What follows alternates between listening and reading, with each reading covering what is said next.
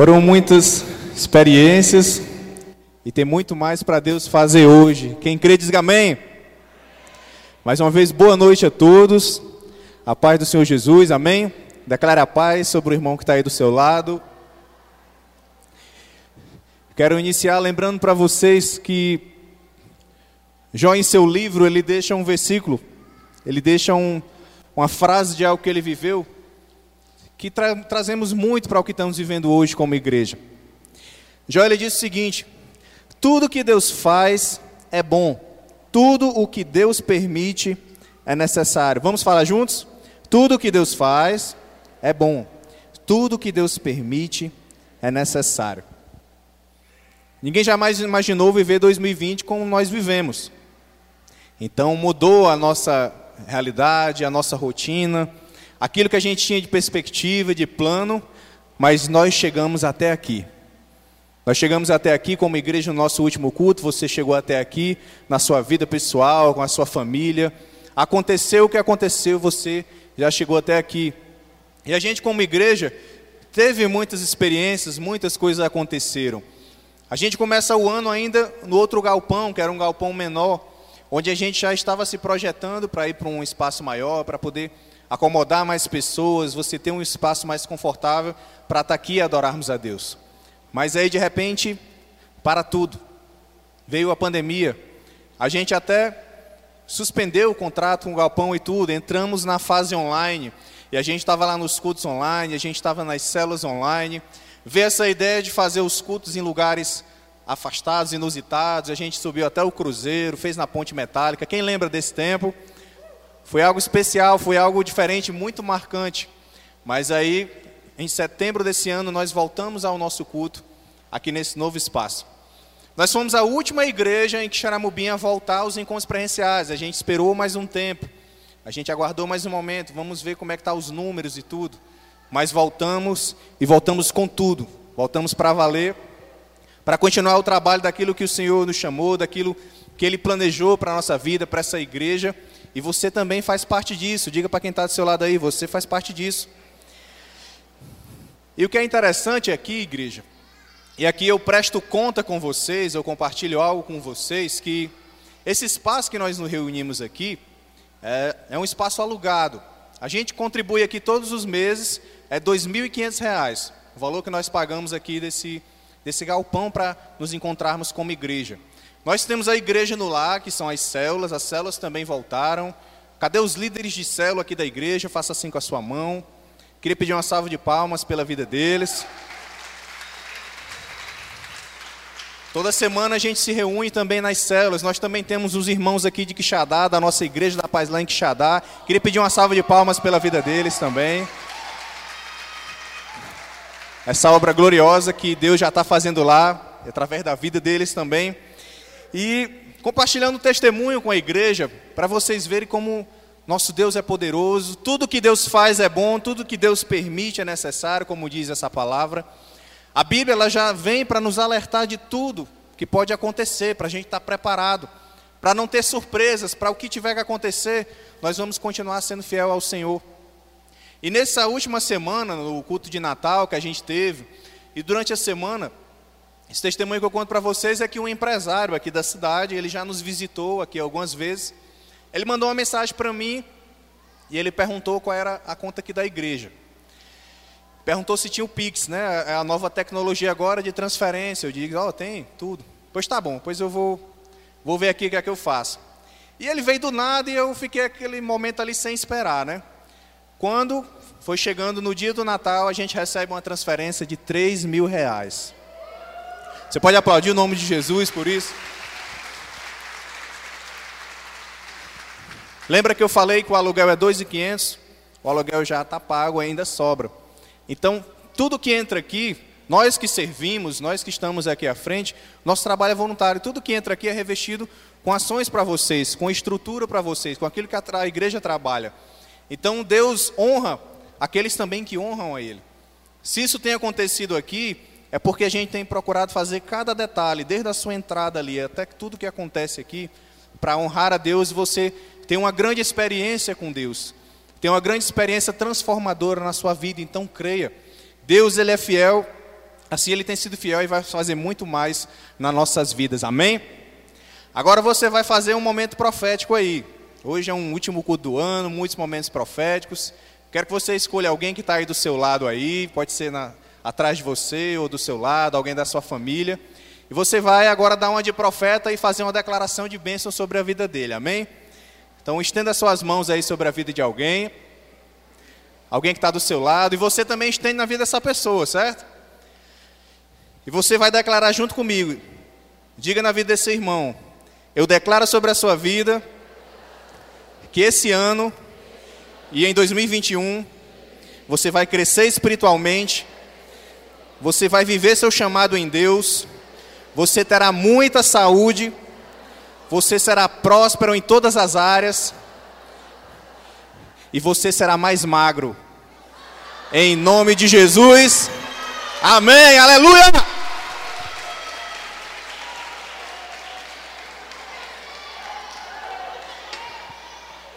Toma posse, toma posse aí que foi forte, eu recebo. Toma posse aí que hoje é profético, é o último culto do ano.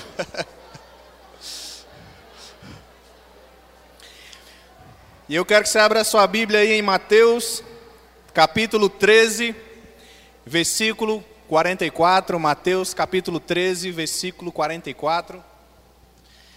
Orando sobre o que meditar nessa noite, essa é a palavra que Deus falou ao meu coração. Você pode acompanhar na tela, você que está com a sua Bíblia também. Sempre é importante você também ter a sua Bíblia para os seus estudos, para a meditação. E assim diz a palavra de Deus: O reino dos céus é como um tesouro escondido num campo. Certo homem, tendo encontrado, escondeu de novo, e então cheio de alegria, diga comigo, cheio de alegria. E então esse homem foi, vendeu tudo o que tinha e comprou aquele tempo. Feche seus olhos agora por um instante. Pai, obrigado pela oportunidade de estarmos aqui, Deus, pela oportunidade de te adorar livremente, de podermos celebrar esse culto aqui, Deus, de entender que os teus planos não vão ser frustrados, os teus planos estão maior do que tudo, do que pandemia, do que qualquer situação que aconteça nesse mundo, porque nós sabemos que o Senhor está no controle de tudo. Que nessa noite, Espírito Santo venha agir nas nossas vidas, para que a gente entenda qual é o verdadeiro tesouro, para que a gente entenda o que realmente é importante, para que a gente guarde o nosso tesouro e o nosso coração. Agora repita comigo, diga: Espírito Santo nessa noite, vem agir na minha vida. Me convence do pecado, da justiça e do juízo.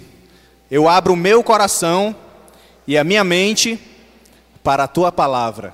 Em nome de Jesus, amém. Mateus 13, 44 está falando uma das parábolas que Jesus contava para os seus discípulos, para as pessoas onde ele passava. O que, é interessante a gente meditar sobre essa parábola? O primeiro ponto que eu trago para a igreja é que Jesus ele trouxe mais de 30 parábolas. Na verdade, foram 40 parábolas exatas que Jesus ensinou nos evangelhos. Ele fez isso nos três primeiros evangelhos: Mateus, Marcos e Lucas. João é o evangelho que não tem parábolas. E o que é uma parábola, pastor? A parábola ela vem para Jesus ensinar coisas do céu usando exemplos aqui da terra. Ele quer que nós entendemos as coisas celestiais, as coisas do reino de Deus, com exemplos aqui da terra. Lembre-se que nessa palavra ele está falando sobre um tesouro, ele está falando que esse homem achou esse tesouro escondido, ele está falando que esse homem, cheio de alegria, comprou todo aquele terreno para poder usufruir e possuir daquele tesouro. Então isso é muito importante para nossas vidas, é muito importante você entender o que Cristo transmitia pelas Escrituras e que Ele transmite para nossas vidas também, transmite para você hoje. Então as parábolas eles trazem esse contexto. Elas são fundamentais para que todo cristão verdadeiro, pois revelam a vontade e a palavra de Deus. Ele traz contextos simples, objetivos, temas essenciais para que a gente entenda a mensagem do evangelho. Evangelho do reino de Deus. Uma curiosidade é que uma das coisas que Jesus mais pregou na palavra de Deus foi sobre o reino. Foi algo que ele mais falou enquanto estava com as pessoas. E outra curiosidade também, eu não sei se você sabia, é que Jesus também foi o personagem que mais falou sobre o inferno. Sobre o inferno, pastor? Sim. Assim como ele falou sobre o reino, ele também foi um dos personagens que mais falou sobre o inferno. Mas por que, que ele falou sobre o inferno?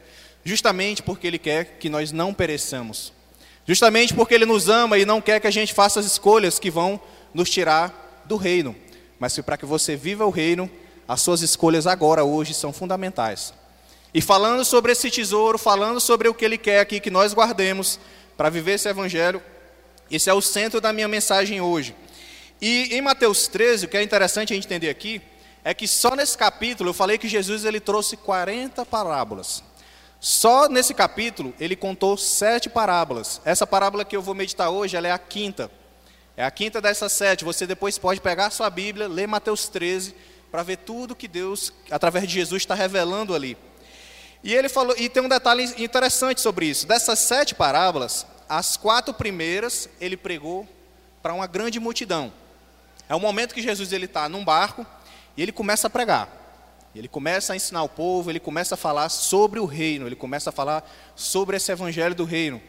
Mas as três últimas ele resolve fazer somente para os discípulos. Essas três últimas, que inclui a que eu vou ministrar hoje, ele fala só para os discípulos. Então declare comigo: eu não sou multidão, eu sou discípulo de Jesus. E por que, que tem essa diferença, igreja, que Jesus faz aqui em Mateus 13? Por que, que algumas ele fala para a multidão e por que, que algumas ele fala para os discípulos?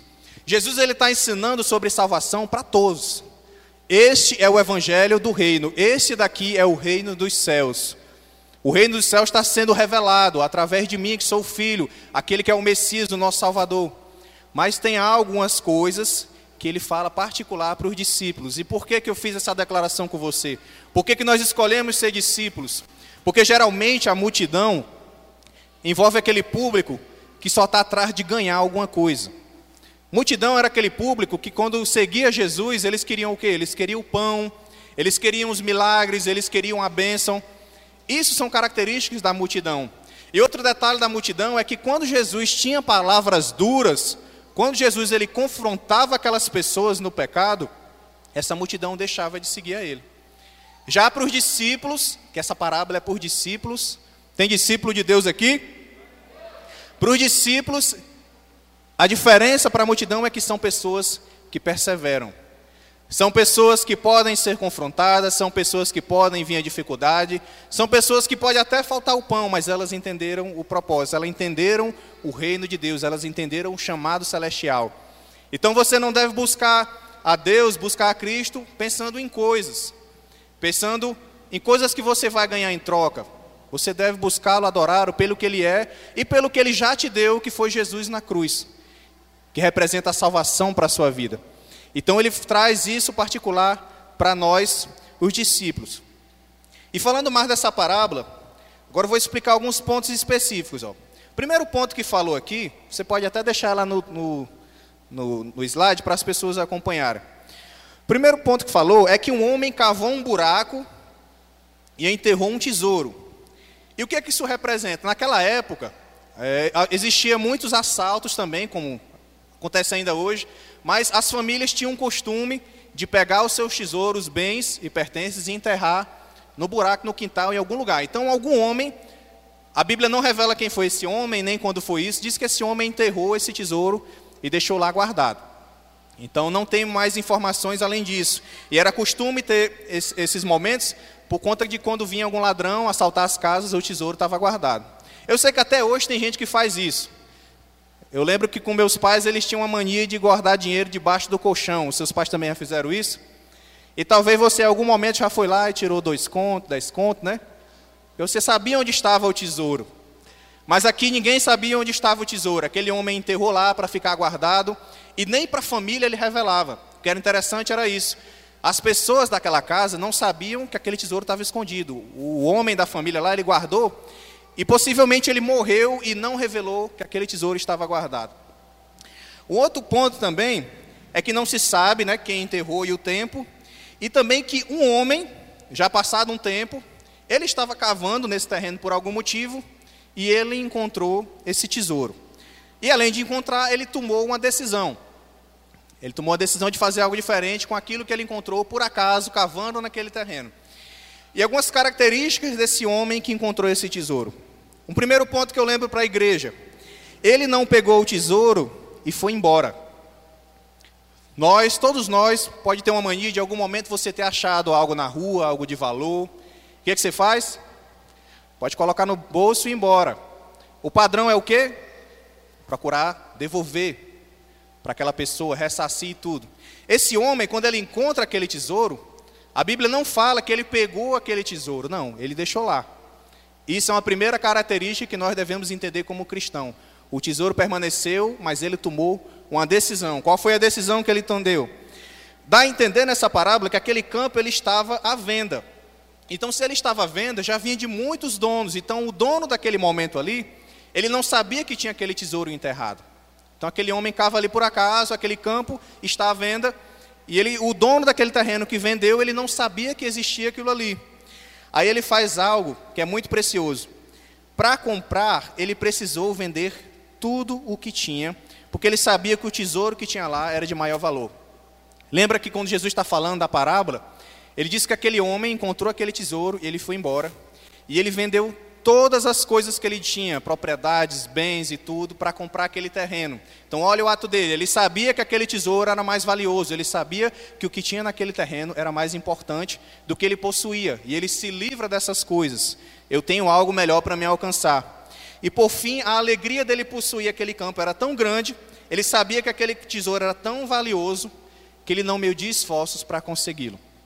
Isso é uma explicação básica dessa parábola, de um homem que se desfaz de tudo para poder conseguir algo mais valioso. E quem de nós, no nosso dia a dia, nos nossos sonhos, nas nossas metas, a gente não sacrifica alguma coisa, a gente corre atrás de alguma coisa, às vezes é o nosso tempo, às vezes é um tempo de lazer que você diminui para conquistar algo. Todos nós fazemos escolhas em busca de um tesouro de algo maior. Esse homem aqui, ele se livrou de tudo. E o que acontece é que nessa parábola nós encontramos um tesouro incalculável. Quando a gente encontra tesouros, quando a gente encontra algo valioso para nossas vidas, vai acontecer algumas situações. Porque a conclusão dessa parábola é que esse tesouro, ele é o próprio Jesus Cristo. Então nós encontramos Jesus Cristo em algum momento da nossa vida. Esse tesouro valioso, que representa o reino dos céus, é o próprio Cristo. Então nós encontramos esse tesouro que Jesus representa. O que é interessante é que, trazendo para a vinda de Cristo hoje, não é algo que nós precisamos mais comprar. Quem foi que pagou o preço? Foi Ele na cruz. Ele já pagou esse preço. Nós vamos ter que pagar um outro preço, que vai envolver nos entregarmos, vai envolver renúncias que nós vamos fazer para poder caminhar com Ele. Mas o preço maior, Ele já pagou. E você também entendeu o seguinte, igreja: foi um preço incalculável. Você pode imaginar o tesouro que for na sua vida, o dinheiro que for na sua vida, o homem mais rico que você imaginar sobre a terra. O tesouro que Cristo representa, isso é algo incalculável, imensurável. A morte dele, ela representa o acesso à eternidade, à salvação para nossas vidas. Então, nada vai se mensurar comparado a isso que ele tem de tesouro para nós.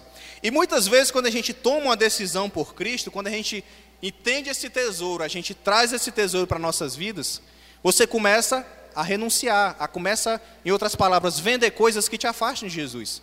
E vai ser natural vir pessoas e começarem a o quê? A te criticarem. Imagine aquele homem, quando ele decidiu vender tudo.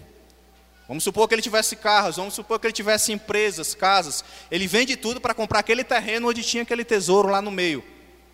Ele começa a desfazer. Algumas pessoas podem ter olhado para ele dizendo: Isso é um louco. Olha o besta vendendo tudo para comprar esse terreno. E talvez eles olhavam assim, aparentemente, era uma coisa que nem tinha valor.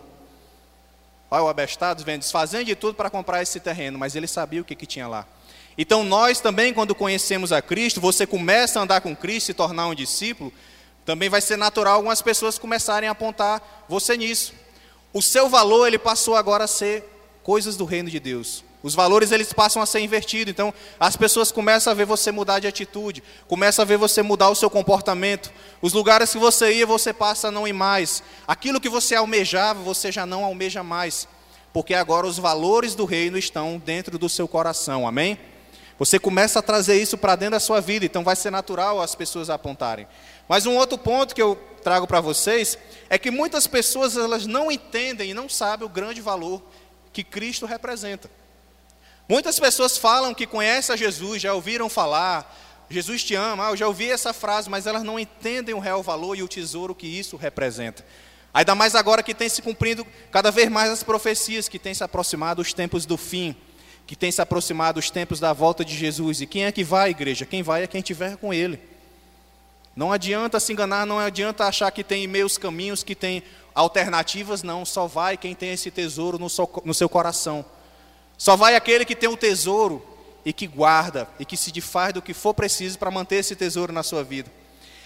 Eu, por exemplo, essa última semana de Natal, eu tomei uma atitude e, em um determinado momento veio um pensamento na minha cabeça. Eu fui ajudar um irmão aqui da igreja. Ele perguntou se eu tinha como pegar um micro-ondas e levar até a casa dele. Ele não tinha transporte para carregar. E era um micro-ondas grande, pesado, daqueles antigos. Eu, na hora, meu irmão, pois eu vou. E eu levei esse micro-ondas até a casa desse irmão, uma forma de ajudar ele, de cooperar, como cristão. Na hora que eu chego lá, na hora que o irmão abre a porta lá, o cachorro sai e me dá uma mordida na minha perna. E a calça era novinha, gente. Calça nova, né? A gente tem todo aquele cuidado. E naquela hora ali o cachorro me mordeu e eu fiquei pensando, rapaz, Satanás lança o pensamento, né? Pai, eu estou aqui sendo besta mesmo, podia estar em casa sair de casa para pegar peso, para trazer para cá, ainda leva uma mordida. E ver esse pensamento. Mas eu me lembrei que os meus valores agora, eles foram invertidos. Meus valores são do reino. Amém? Então naquela hora eu me lembrei, é, levei uma mordida, a calça vai ficar um buraquinho aqui perto do joelho, mas também está na moda. E vida que segue. O importante foi o que eu produzi ali para o reino de Deus, porque aquela pessoa precisava da minha ajuda e eu ajudei ela de alguma forma. E talvez, além desse pensamento que eu tive, me lembrando da minha velha criatura do meu passado, algumas pessoas também podiam olhar para mim e dizer: olha o abestado, ajudando a pessoa, ainda passa por uma situação dessa. E você, enquanto cristão, vai vir esses apontamentos para você, vai vir essas críticas sobre você, mas você tem sempre que lembrar de qual é o seu tesouro de valor, do que, que é mais valioso, do que, que você tem que guardar acima de tudo e que você não pode perder por nada nesse mundo. É Jesus Cristo na sua vida. Jamais perca isso de vista. Então, algumas pessoas não vão entender sobre isso, e cabe a nós, enquanto cristãos, mostrar com a nossa vida, para que elas tenham esse entendimento, para que elas tenham essa clareza. Que já não importa mais o que eu ganho e o que eu perco, já não importa mais as marcas que eu vou ter cor desse tipo. Eu sei o meu tesouro, eu sei o meu valor em Cristo, e eu quero revelar isso a outras pessoas e que gere mais entendimento e salvação, o máximo que eu puder, o máximo de pessoas que eu puder. Então as parábolas elas vão trazer essa resposta que a gente precisa para viver a vontade de Deus até o dia da sua volta. As parábolas Jesus ensina para que a gente tenha esse entendimento, tenha essa clareza do que é mais importante, do que é mais valioso, do que eu devo guardar. Mas aí entra o seguinte ponto: muitas pessoas querem respostas no mundo hoje. Eu mesmo vou cortar o cabelo, vou para algum canto e tudo, aí a pessoa pergunta: e aí, pastor, é o fim dos tempos mesmo, Jesus está voltando, o que, que vai acontecer? Vai vir a vacina? Rapaz, eu não sou cientista, não sei fazer vacina. Às vezes as pessoas perguntam as coisas assim, né? Mas a gente fala do ponto de vista bíblico, ó, isso que está acontecendo aí. A Bíblia vai falar sobre isso. Então, muitas pessoas querem respostas, mas às vezes não fazem as perguntas certas e também não querem pagar o preço para ter a resposta certa.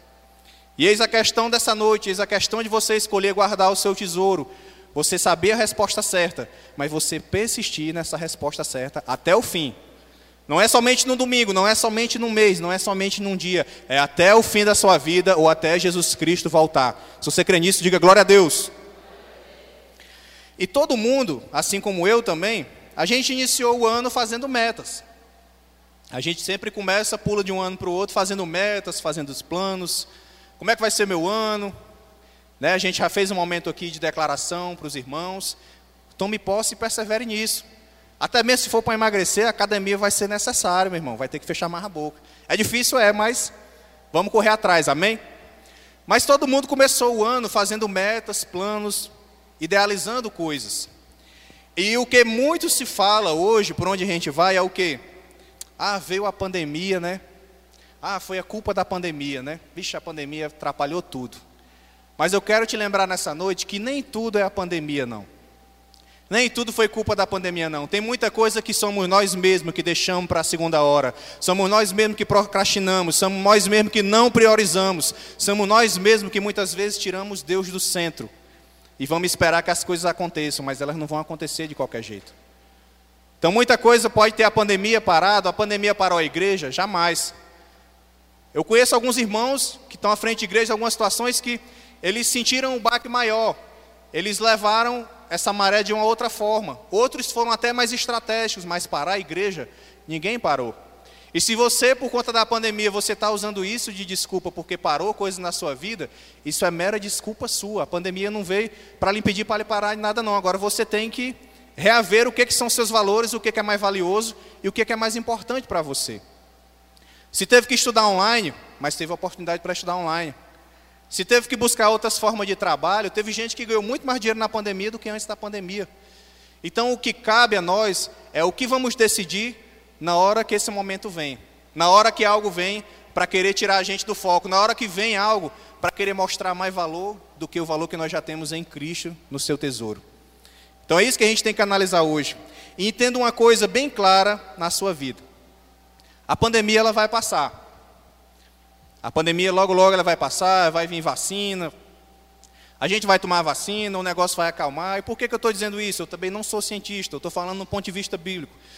A Bíblia fala lá em Mateus 24 que Jesus ele vem no momento que ninguém está mais esperando, que está tudo calmo, que está tudo tranquilo. Eu preguei sobre isso mais profundamente domingos atrás, mas eu quero falar só de um contexto de Mateus 24 que eu não disse naquele domingo, falando hoje.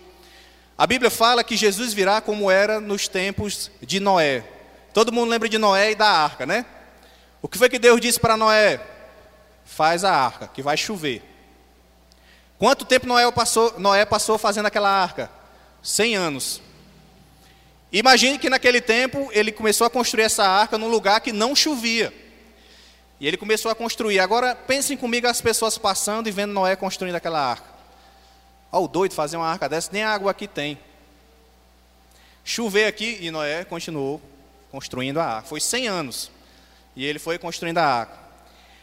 Deus falou mais alguma coisa? Não, só diz assim: está aqui as medidas e continua construindo essa arca, porque vai chover. E ele passou esse tempo, foi construindo, até que um dia a arca ficou pronta, e as pessoas passaram e viram essa arca pronta lá, bonitinha lá. Os animais começaram a chegar, porque os animais não entraram tudo de uma vez, não. Foi chegando por etapa, né? E Deus falando para ele: vai chover, deixa a arca pronta. Então passaram muito tempo zombando de Noé, viram a arca pronta, continuaram zombando de Noé. Mas o que foi que aconteceu? Um belo dia, a porta fechou e a chuva desceu. E sabe o que eu quero dizer para a igreja hoje? Onde você tem guardado a sua arca? Como é que você tem preparado a sua arca? Porque assim como foi nos tempos de Noé, Jesus declara, assim será nesses tempos. E ele virá buscar e irá cobrar de cada um de nós: onde está a tua arca? Cadê aquilo que eu mandei você construir? Cadê o tesouro que eu mandei você guardar? Cadê aquilo que é mais valioso que eu mandei você priorizar? E ele vai vir. E ele ainda diz o seguinte aqui em Mateus 24, versículo 44: Por isso vocês também fiquem vigiando, pois o filho do homem chegará na hora em que vocês não estiverem esperando. Então vai ser de uma forma que ninguém está esperando. Então por que, que não vai ser agora na pandemia, pastor? Por que, que eu não, não vejo dessa forma? Porque agora todo mundo resolveu se voltar para Deus, todo mundo quer saber alguma coisa de Deus, saber o que, que a Bíblia diz, todo mundo quer alguma direção espiritual. Muitas pessoas procuram para pedir oração e cabe a nós o quê? Está aqui na brecha, estou aqui para orar por você. Vou orar por você, estou aqui para pregar por você. Mas você vai ter que guardar o seu tesouro. Você vai ter que guardar a sua arca e se preparar, porque um dia a chuva vai cair. É isso que eu quero alertar a nós, igreja, nesse final de ano, para a gente se preparar para o ano que vem. Porque as metas vão vir, os planos vão vir, mas o que é que vai ser mais valioso para a sua vida? O que é que você vai priorizar? O que é que você vai abrir mão para manter o que é mais valioso? É isso que vai fazer a diferença, igreja. E eu quero fazer sete perguntas para que a gente alinhe a nossa vida para viver esse melhor de Deus. Sete perguntas eu quero deixar aqui como chave para saber se nós estamos guardando o que é mais de valioso e nós estamos nos preparando para quando a chuva vir, para quando Jesus voltar. Primeira pergunta que eu faço para você é: o que me preocupa? Com o que eu sonho acordado? Faça para você mesmo essa pergunta. O que é que tem te preocupado? Com o que você tem sonhado acordado?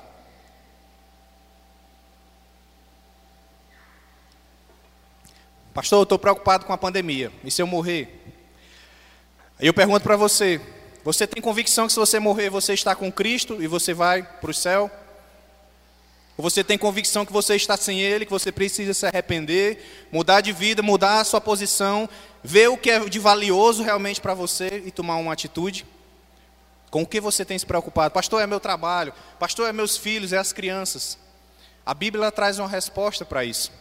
Salmos 55, versículo 22 diz: Entregue suas preocupações ao Senhor e Ele o sustentará. Diga para quem está do seu lado aí: Ele o sustentará. Jamais permitirá que o justo venha a cair.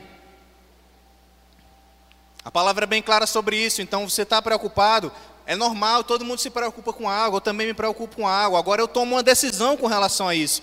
Eu entrego as minhas preocupações ao Senhor. Tem coisa que eu não vou conseguir resolver, está além das minhas mãos. O ser humano ele falha muito porque ele acha que vai ter a resposta para tudo. Ele acha que vai ter poder para tudo, mas não vai. Só Deus tem poder para tudo. Só Deus é que é soberano, só Deus que continua no controle de tudo e cumprindo o plano dele aqui na terra. Então, as suas preocupações, com o que você tem sonhado acordado, entrega isso para Deus. Entrega para o Senhor e confia. E descansa, eu entreguei confia. É alguma coisa na tua família, entrega para Deus e confia e permanece. E persevera e continua. Ah, é trabalho, é dinheiro, é uma dívida, é uma coisa, entrega, confia e descansa sobre isso. Se você crê nisso, diga amém. Uma segunda pergunta para a gente se fazer: O que eu uso para me consolar quando as coisas ficam pesadas ou difíceis? O que é que você tem usado para se consolar quando vem o peso, quando vem a dificuldade, quando vem algo para te atingir? Como é que você tem guardado o seu tesouro justamente nesses momentos difíceis?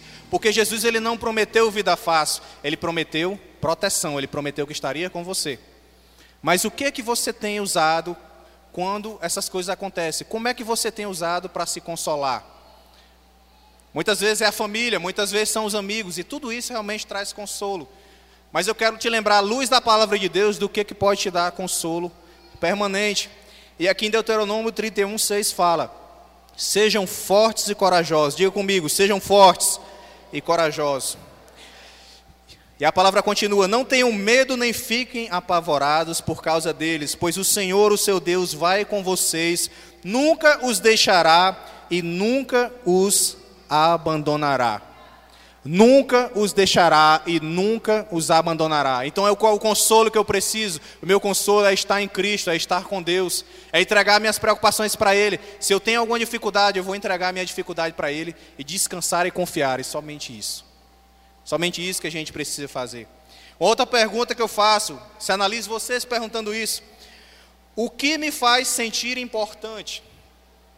De que é que eu tenho mais orgulho? pelo que eu quero ser conhecido.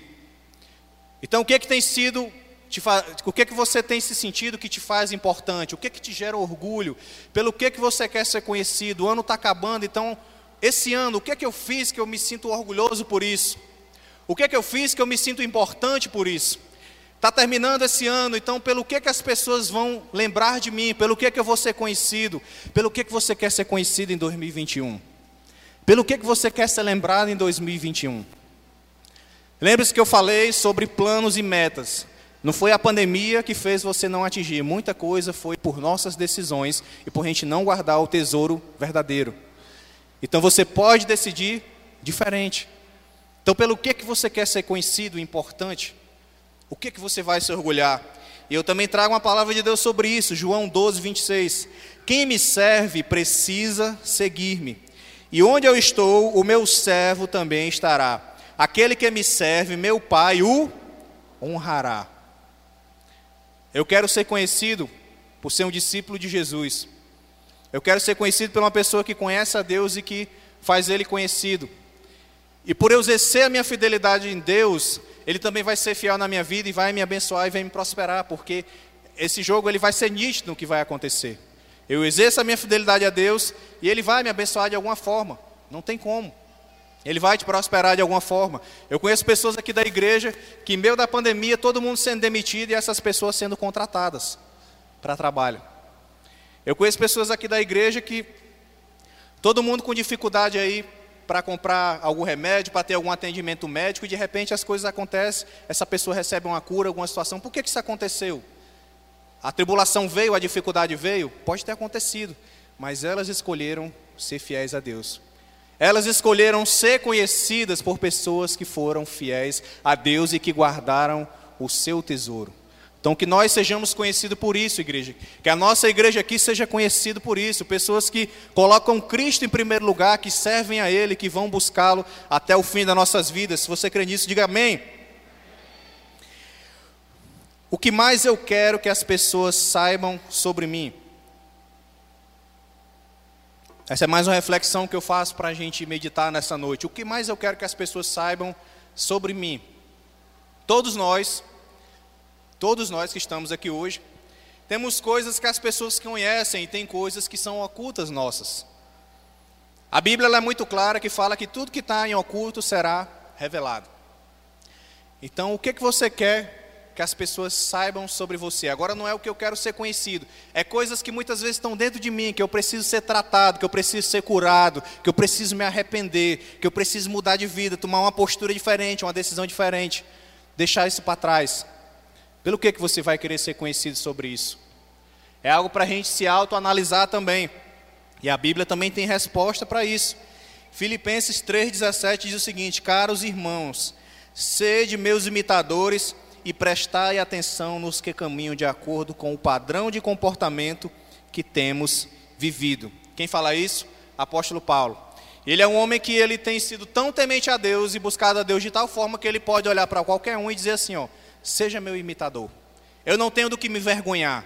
Eu não tenho do que ocultar, eu não tenho do que mostrar uma máscara para ninguém. Seja meu imitador, porque eu sou imitador de Cristo. Então é isso que nós devemos também almejar nesse restante de ano e para o próximo ano dificuldades, tentações, as coisas que vão vir, se arrepende, pede perdão e continua caminhando, não fica parado. Continua guardando o que é mais valioso para você. Então declare comigo, diga: Eu decido ser imitador de Jesus. Aconteça o que acontecer e custe o que custar. Amém? Que oração, se não fosse respondida, me faria seriamente querer me afastar de Deus? E eu estou quase fechando as perguntas dessa noite. Que oração, se não fosse respondida, me faria seriamente querer me afastar de Deus? Quem ora aqui? Todos nós oramos. Ah, pastor, mas como é a oração correta? A oração correta é você falar com Deus. Se foi um segundo, se foi um minuto, se foi meia hora. Nós tivemos um momento de oração aqui, vamos ter mais momento de oração aqui. Momento de oração é na hora que você fala com Deus. Mas aí eu quero meditar com a igreja no seguinte ponto. E quando a minha oração não é respondida? E quando aquilo que eu quero não é atendido? E quando aquilo que eu espero não acontece? E aí, o que, que eu vou fazer sobre isso? Qual é a minha decisão? E aqui eu quero lembrar para a igreja com uma ilustração bem simples. Muitas vezes a gente quer na nossa vida, é algo. A maioria das pessoas querem um carro. Então a gente quer um carro. Eu mesmo, hoje eu tenho meu carro. Na época eu sonhava por isso, mas eu entendi isso sobre mim. E eu queria um carro, eu pedi a Deus um carro, porque no meu pensamento era o quê? Eu vou poder ir para a igreja, eu vou poder dar carona para as pessoas, eu vou poder ajudar de alguma forma, vou poder sair com um familiar. Enfim, eu tinha esse pensamento. E eu pedi isso para Deus, e a Bíblia fala que Deus responde às nossas orações. Se vai ser do jeito que a gente quer ou não, mas Ele vai responder. E eu tive um tempo antes de ter meu carro, como todo mundo já passou por isso, que eu tinha uma bicicleta. E era um tempo que eu estava mais atleta, né? Porque eu estava pedalando direto e ia para a praia, e tomava banho, e pedalava, e ficava nesse triatlo aí na minha vida. Então eu não tinha um carro naquele tempo, eu tinha uma bicicleta. E o que, que eu quero dizer para vocês com isso? Deus ele me deu um transporte, eu ia trabalhar de bicicleta, A igreja, eu não vou dizer que ia para a igreja de bicicleta, porque a igreja também era do lado da minha casa. Se eu também não fosse para a igreja, é brincadeira, né? Era praticamente do lado da minha casa, lá em Beberibe, quando eu morava lá. Mas, muitas vezes Deus não vai te dar exatamente o que você quer, porque aquilo pode desvirtuar alguma coisa que tem no seu coração ainda. Você vai ganhar aquilo, mas você não vai usar totalmente naquele propósito. Você vai usar aquilo também para outras coisas. Então ainda não era o momento. Você tem que amadurecer, você tem que estar preparado. E isso eu trouxe muito para a minha vida quando eu fui morar em Fortaleza. Eu saí de Beberibe e fui morar na capital, porque se eu tivesse ido morar em Fortaleza antes de conhecer a Cristo, talvez eu nem estivesse aqui, porque quando eu morava em Beberibe, toda vez que eu ia para a capital, era para fazer o que não presta, era para farrear e por aí vai. Esse era o meu destino quando eu ia para a capital. Mas quando eu conhecia Cristo, quando eu comecei o meu chamado, trabalhando, estudando e conhecendo mais de Deus e guardando o meu tesouro, eu fui para Fortaleza, a minha mentalidade já era outra. Eu já entendia que eu estava ali com outro propósito, as coisas que me rodeavam, que tentavam tirar meu tesouro, já não importava mais. E aí foi o momento realmente que Deus entendeu, pronto, meu filho, agora você vai ter um carro. E assim eu consegui o meu primeiro carro. Glória a Deus. Então preciso que você entenda isso. Quando as suas orações não forem respondidas, o que, que faria você seriamente querer se afastar de Deus? Ele não respondeu ainda, ele não atendeu ainda. Continua orando, perseverando e confiando. Continua guardando o teu tesouro. A resposta vai vir de alguma, alguma hora, alguma maneira, mas essa resposta vai vir. Agora tu tem que continuar na brecha, tu tem que perseverar, tu tem que se permanecer fiel a Deus. E a última pergunta que eu faço nessa hora, do, desse fechamento das perguntas de hoje: o que eu realmente quero e eu espero da vida? O que realmente me faria feliz? Qual é a minha esperança para o futuro? O que realmente te faz feliz? Qual é a sua esperança para o futuro? O que, que você tem depositado a sua esperança para 2021? A gente só se encontra agora em 2021. Se Jesus não volta antes, só em 2021 a gente se reúne aqui para adorar a Deus. Qual é a sua esperança para esse ano que vem? O que, que você tem colocado como a sua prioridade? E sempre lembrando do tema de hoje: eu tenho o meu tesouro, eu já conheço a Cristo. E como é que eu vou levar esse tesouro para os próximos dias e para o próximo ano? A Bíblia diz em Romanos 8, 28 que todas as coisas cooperam para o bem daqueles que amam a Deus, do que foram chamados por Deus. E também em Romanos 5, 5 diz: E a esperança não nos decepciona, porque Deus derramou seu amor em nossos corações por meio do Espírito Santo que Ele nos concedeu. Então essa esperança ela não nos decepciona. Jamais a esperança que você coloca em Deus, ela vai te decepcionar. Jamais os planos, as orações, aquilo que você coloca diante de Deus, ele vai te decepcionar. Não, pessoas vão te decepcionar. Seu chefe vai te decepcionar. Alguém da sua família vai te decepcionar. Às vezes pode ser até o teu marido, pode acontecer uma situação assim, mas Deus ele não vai decepcionar. E cabe a nós permanecer sendo fiel. Eu queria chamar aqui em cima cinco homens tem homem de Deus aí? Queria convidar cinco homens para vir até aqui agora. Pode vir. Um, dois, três, quatro, fechou. Cinco. Um, dois, três, falta um. Pode vir. Ó.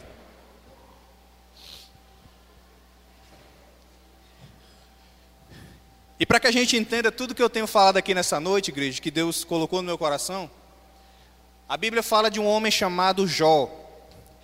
Eu estou falando sobre tesouro. E a Bíblia diz que não existia nenhum homem mais rico do que Jó lá naquele tempo dele. Ninguém era mais rico do que Jó, então ninguém entendia mais de tesouro do que ele. Ele tinha tudo, ele era o mais rico dos ricos e dos ricos que tinha na época em toda a humanidade. Ele era o cara em termos de riqueza, mas também ele era o cara em termos de servir a Deus. A Bíblia dá três características para Jó: diz que ele era íntegro, diz que ele era temente e diz que ele era reto.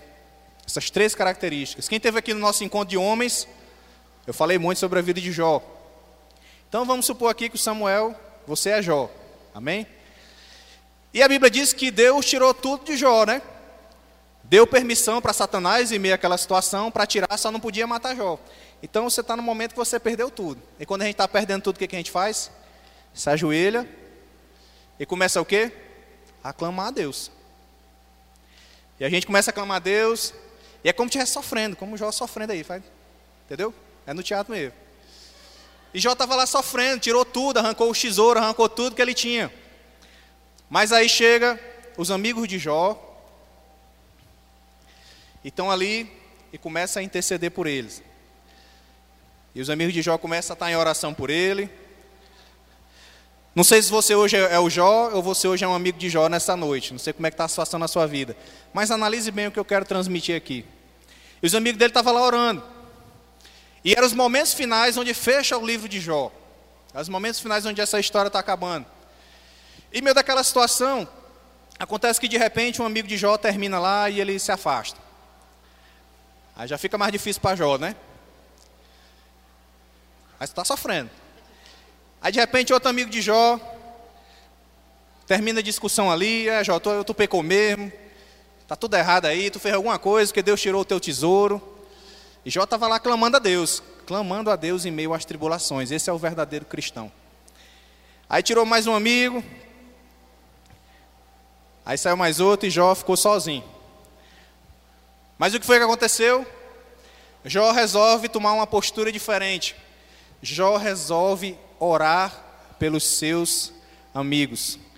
E Jó começa a orar pelos amigos, começa a orar aí pelos teus amigos aí. E ele começou a orar pelos amigos dele, começou a clamar. Esse atribulado, fica só me apontando meus pecados, só dizendo que eu não presto. Mas eu vou orar pela vida deles. Isso é o papel da igreja, isso é o papel de você ser cristão. E começou a interceder. Ele sabia qual era o tesouro que ele tinha. Os tesouros materiais foram arrancados na tentação para Satanás, mas ele guardava o tesouro dentro do coração dele.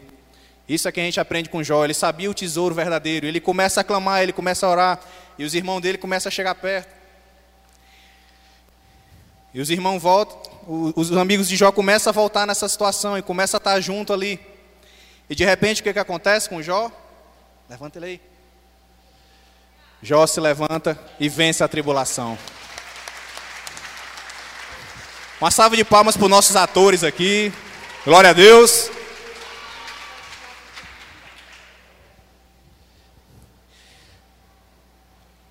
Num dos seus últimos versículos da história de Jó, ele diz o seguinte: Jó 42, versículo 2: Eu sei que pode fazer todas as coisas, nenhum dos teus planos pode ser frustrado. Vamos ler juntos? Eu sei que pode fazer todas as coisas. Nenhum dos teus planos pode ser frustrado. Diga para quem está do seu lado: os planos de Deus vai se cumprir na sua vida. Agora diga para ele: guarde o seu tesouro. Livre-se de tudo que afasta o seu tesouro de você. E seja fiel a Deus. E espere por Jesus. Você recebe essa palavra, aplauda o nome do Senhor.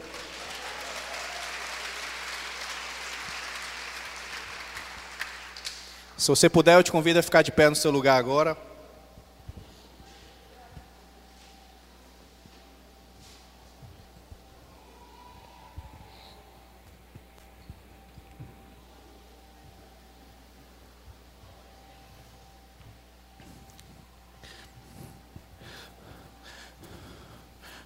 Nós vemos na Bíblia muitos tesouros, muitas coisas que Deus ele abençoa os seus filhos.